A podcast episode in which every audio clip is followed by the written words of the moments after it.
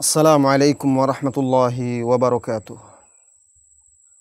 الحمد لله حمدا كثيرا طيبا مباركا فيه كما يحب ربنا ويرضاه. أشهد أن لا إله إلا الله وحده لا شريك له وأشهد أن محمدا عبده ورسوله.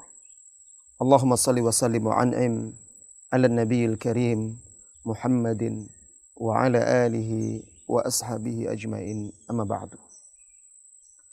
Saudara-saudari yang semoga senantiasa dirahmati dan diberkahi oleh Allah Tabaraka wa Ta'ala.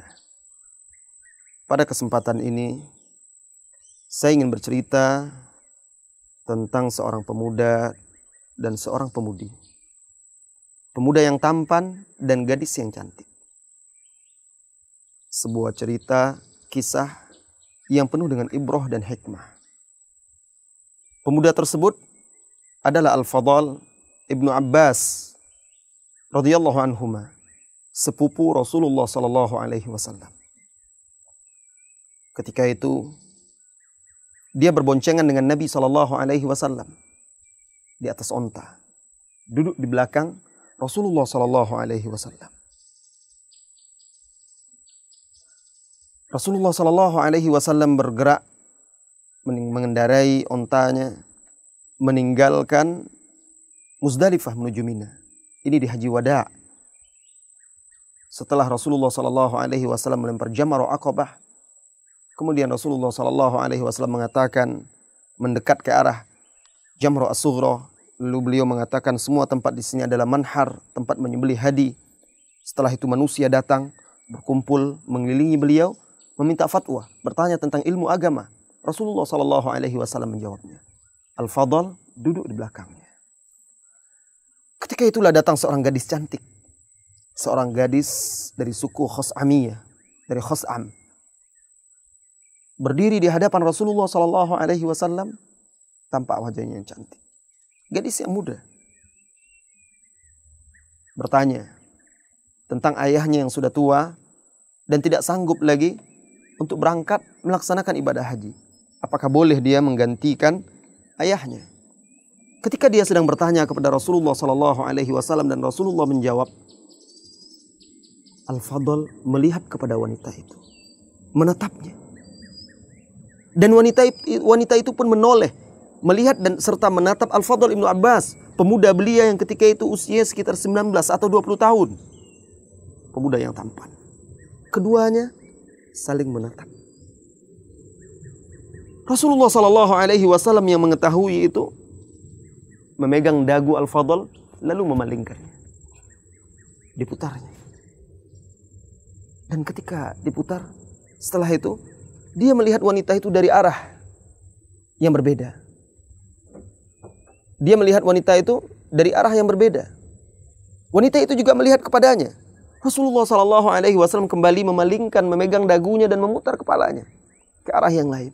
Dan wanita itu serta dia, Al-Fadl dan wanita itu, wanita itu tersebut kembali saling melihat dan menatap sampai tiga kali.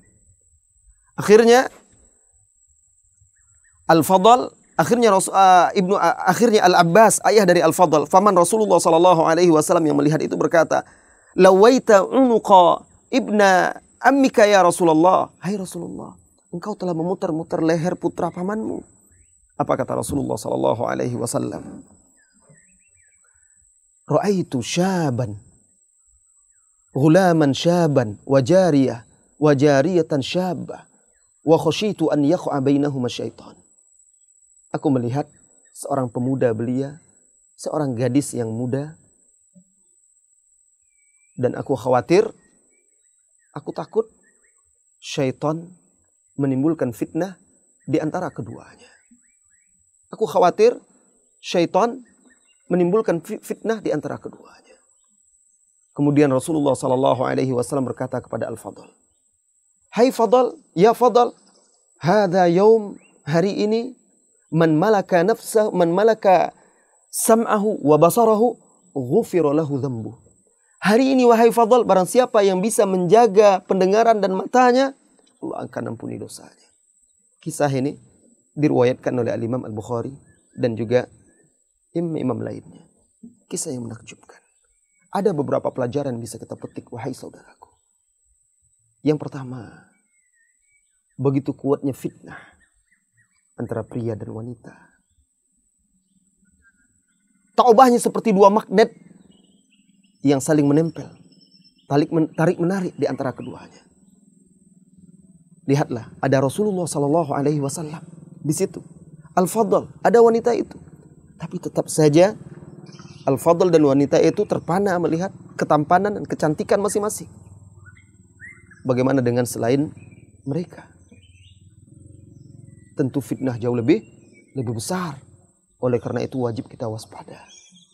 Makanya Allah syariatkan di dalam Al-Quran agar laki-laki dan wanita menundukkan sebagian pandangan mereka agar terhindar dari fitnah.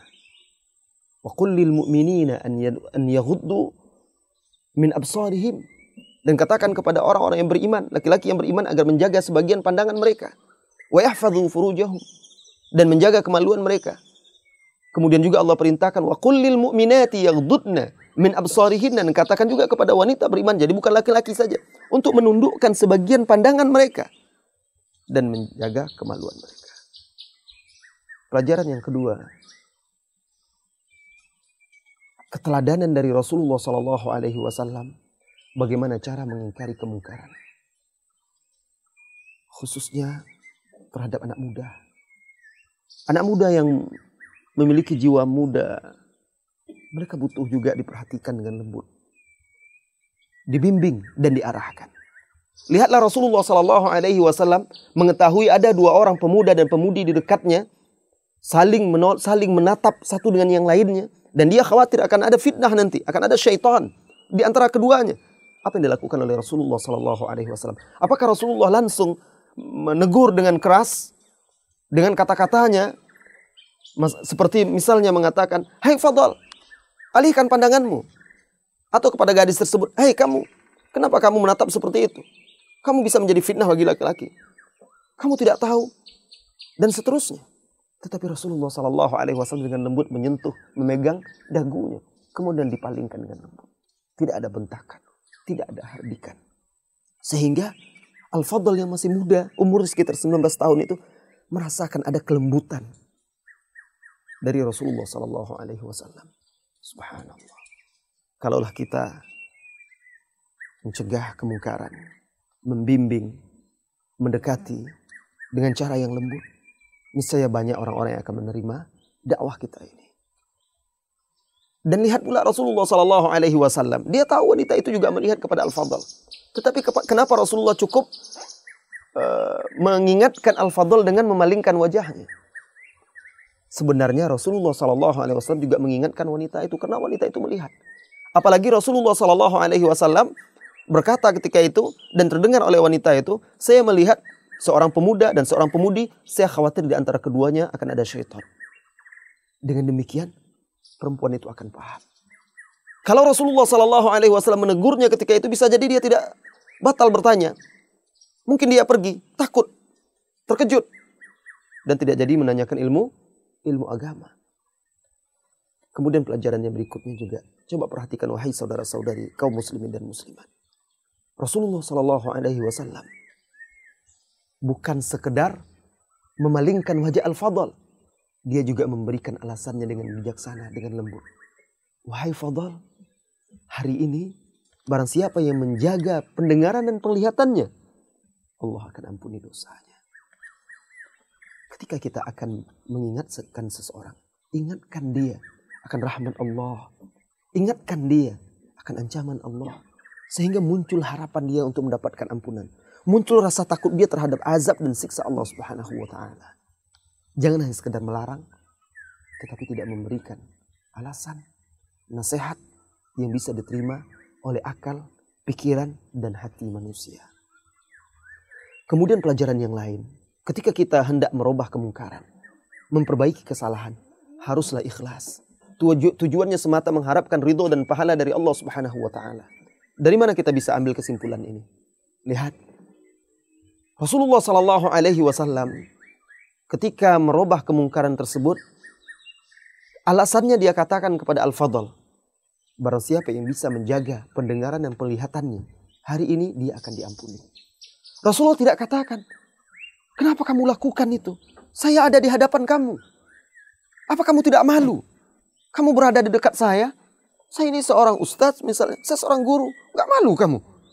Dia mencegah itu bukan untuk diri dia, untuk Allah. Sama sekali dia tidak ingatkan, kamu ini bersama Nabi, kamu ini sedang bersama Rasul. Harusnya kamu malu.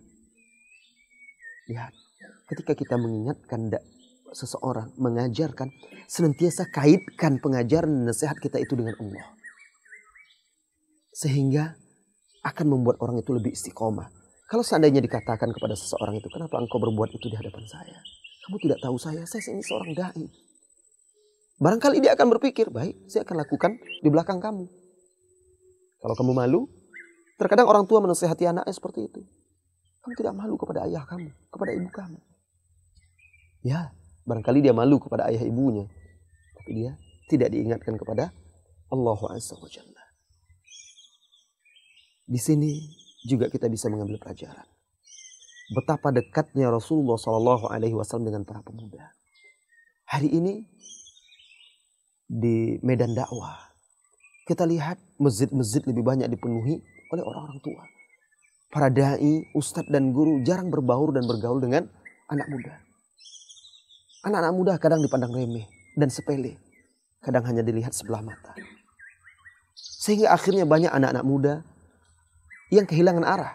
Kehilangan teman, sahabat yang baik, suri tauladan.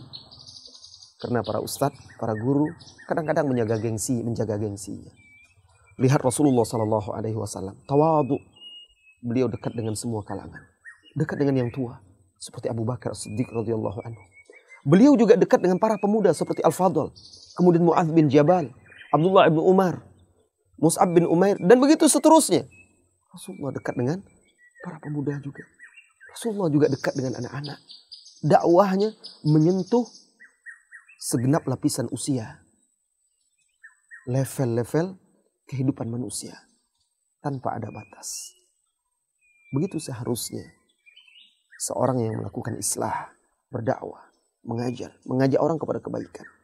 Hendaklah dia juga bisa berusaha masuk ke dalam segala lapisan umur dan usia. Sesuai dengan kemampuan dia. Mudah-mudahan kisah ini banyak mengambil ibrah dan pelajaran, banyak memberikan ibrah dan pelajaran kepada kita. Bagaimana hikmah dan lembutnya Rasulullah Shallallahu Alaihi Wasallam dalam berdakwah, mencegah kemungkaran, memberi nasihat dan memperbaiki. Wassallallahu wasallam ala nabiyyina Muhammadin walhamdulillahi rabbil alamin. Assalamualaikum warahmatullahi wabarakatuh.